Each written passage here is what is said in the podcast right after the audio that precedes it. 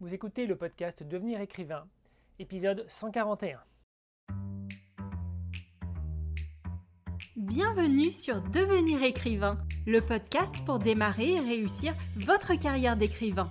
Et maintenant, retrouvez votre animateur Dimitri Poloski, fondateur des éditions de L'Homme sans nom et formateur.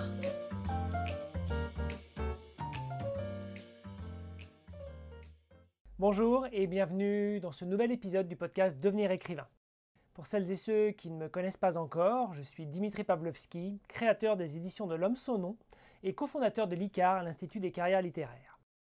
J'ai le plaisir aujourd'hui de venir vous parler d'un nouveau roman, après vous avoir présenté Le Nouveau de Keigo Higashino et Le Sang des Princes de Romain Delplanque.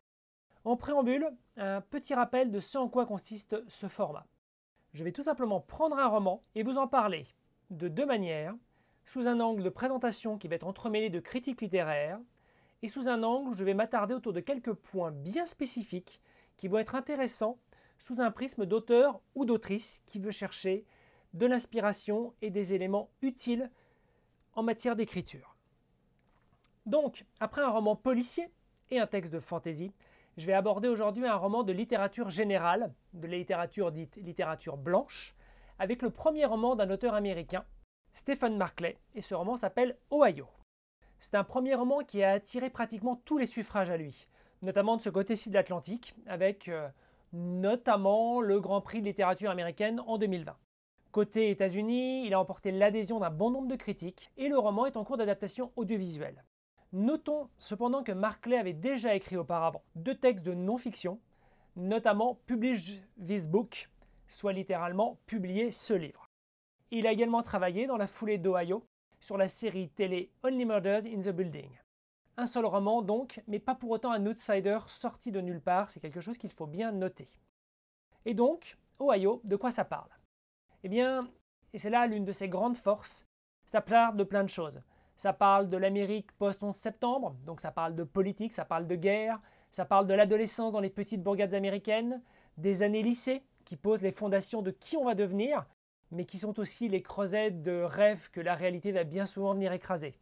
Ça parle du Midwest et de ses spécificités, mais ce faisant, ça parle de toute l'Amérique, et même ça parle simplement de l'humanité, surtout de ses faiblesses et de ses abandons.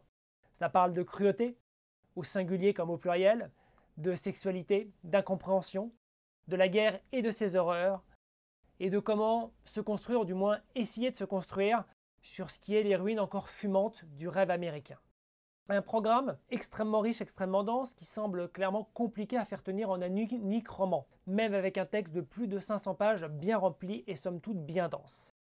Mais Marclay réussit à assumer ce pari avec beaucoup beaucoup de talent, une pointe de roublardise, mais surtout une maîtrise narrative et technique assez remarquable. Il va parvenir à mettre cela en place grâce à l'approche de son prologue.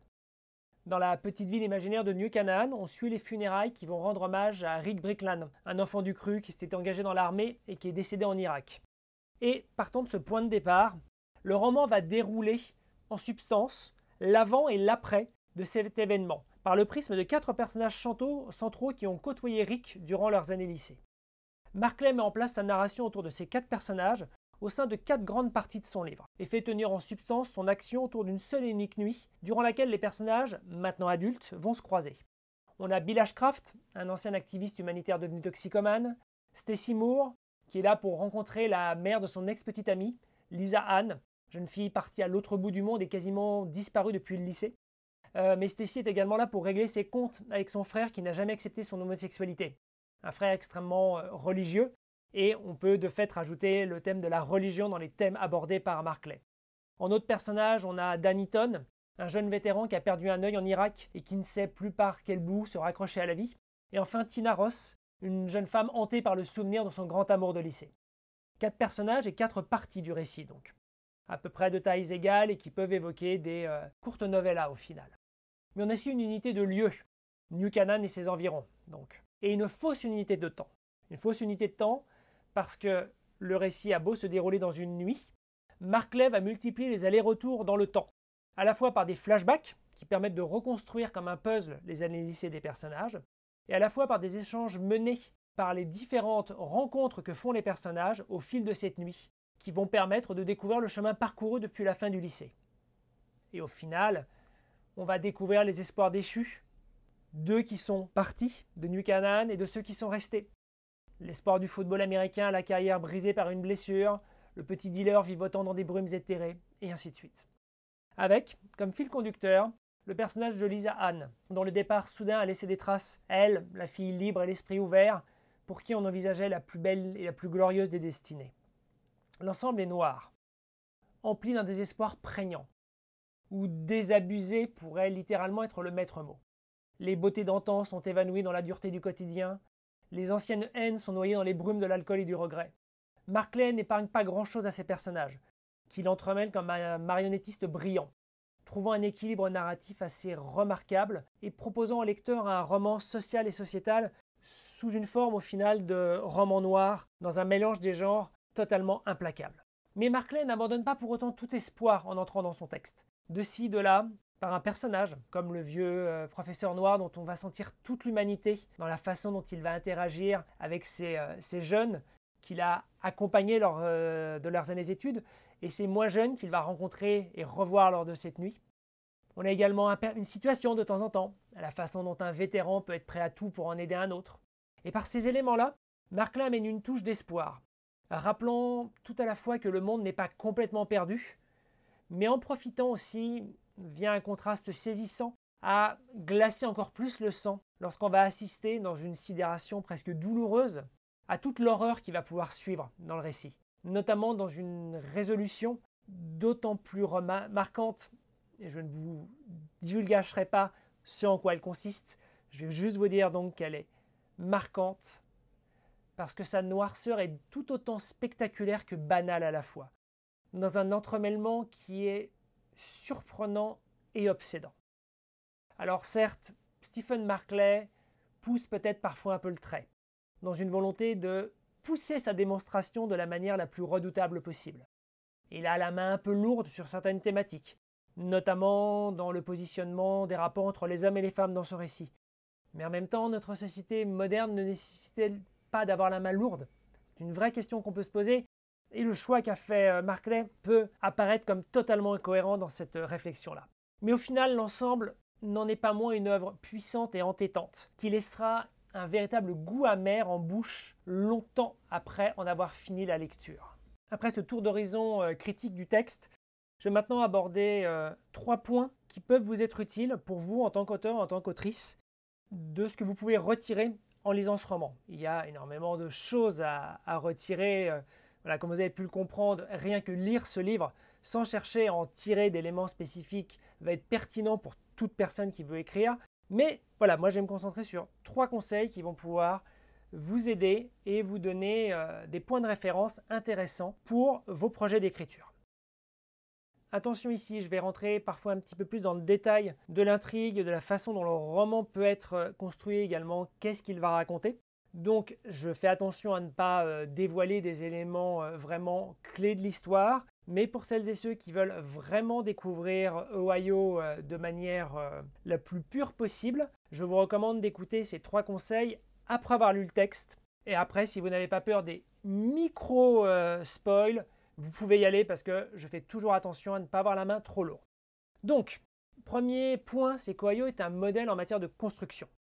Le prologue et l'épilogue sont construits l'un et l'autre autour de deux personnages qui sont absents physiquement de la nuit durant laquelle vont se nouer tous les événements du récit. Deux personnages, pour autant, dont l'impact est central et transversal, à la fois sur les événements du passé, ceux qu'on va découvrir dans les flashbacks, ceux qui racontent les années lycée, et à la fois sur les événements du présent, qui vont se dérouler au cours de la nuit et amener à la résolution du récit. C'est une vraie merveille de structure qui vient totalement encadrer ce qu'on va découvrir à la lecture. Et ensuite, on va assister à ces quatre parties qui sont chacune centrées autour d'un personnage, et pour autant, elles vont s'entrecroiser, et elles vont permettre de raconter à la fois les quatre histoires individuelles, donc chaque personnage, on va suivre son destin, à la fois son passé et au cours de cette nuit, donc on a sa trame narrative qu'on va suivre de bout en bout, et en même temps, on va suivre une histoire qui est plus globale, celle des événements du passé et des événements de la nuit et la manière dont ils vont pouvoir s'entremêler et se répondre les uns aux autres. c'est une construction millimétrée qui a nécessité de Marclay un travail de fourmi pour construire son histoire de manière déjà cohérente, mais également en évitant au maximum les redondances, les scènes qui pouvaient amenées à trop se chevaucher, voire encore pire, à se raconter encore et encore, à chaque fois par un nouveau personnage. C'est une maîtrise qui est vraiment remarquable et je peux l'affirmer euh, quasiment sans aucun doute, ça nécessitait un énorme travail d'organisation et de préparation du travail. Le second point que je vais évoquer va pouvoir vous sembler peut-être un petit peu paradoxal. En effet, j'ai évoqué juste à l'instant le fait que Marclay veillait à éviter de raconter encore et encore les mêmes scènes. Mais ce n'est pas pour autant qu'il ne le fait jamais dans son roman. Et que ce n'est pas un point que je vais à l'instant mettre en avant. L'exemple que je vais vous prendre va essentiellement tourner autour d'une scène bien spécifique. Et c'est une scène qui va permettre à son auteur de mettre en scène le concept de point de vue. C'est une même scène des années lycée.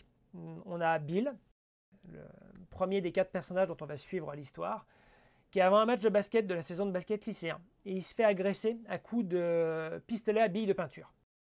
Durant la partie qui traite du personnage, il gère l'événement avec dignité et euh, a un talent vengeur qui lui permet d'enquiller les paniers durant le match.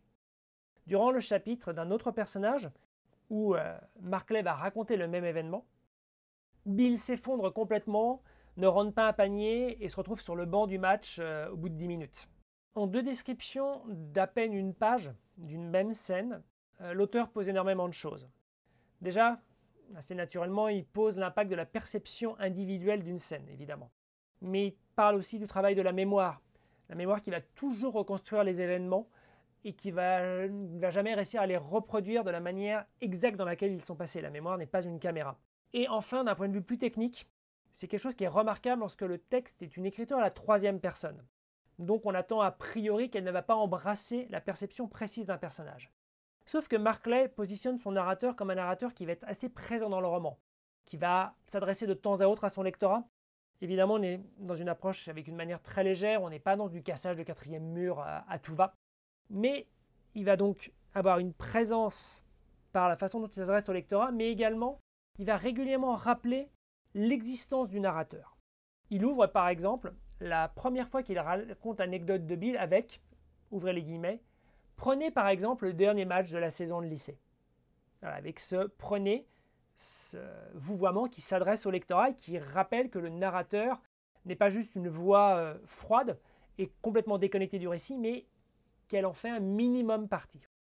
Et par ce biais, il vient colorer sa narration en accompagnant ses personnages, indiquant de manière subtile au lectorat que rien de ce qui a été raconté, puisqu'on a la seconde scène, et c'est ça qui est vraiment astucieux, qui est plutôt vers la fin du récit, donc ça va venir colorer toute la perception qu'on a eue de ce qu'on a lu en amont, et donc rien de ce qui a été raconté ne peut être fiable à 100% et de manière absolue.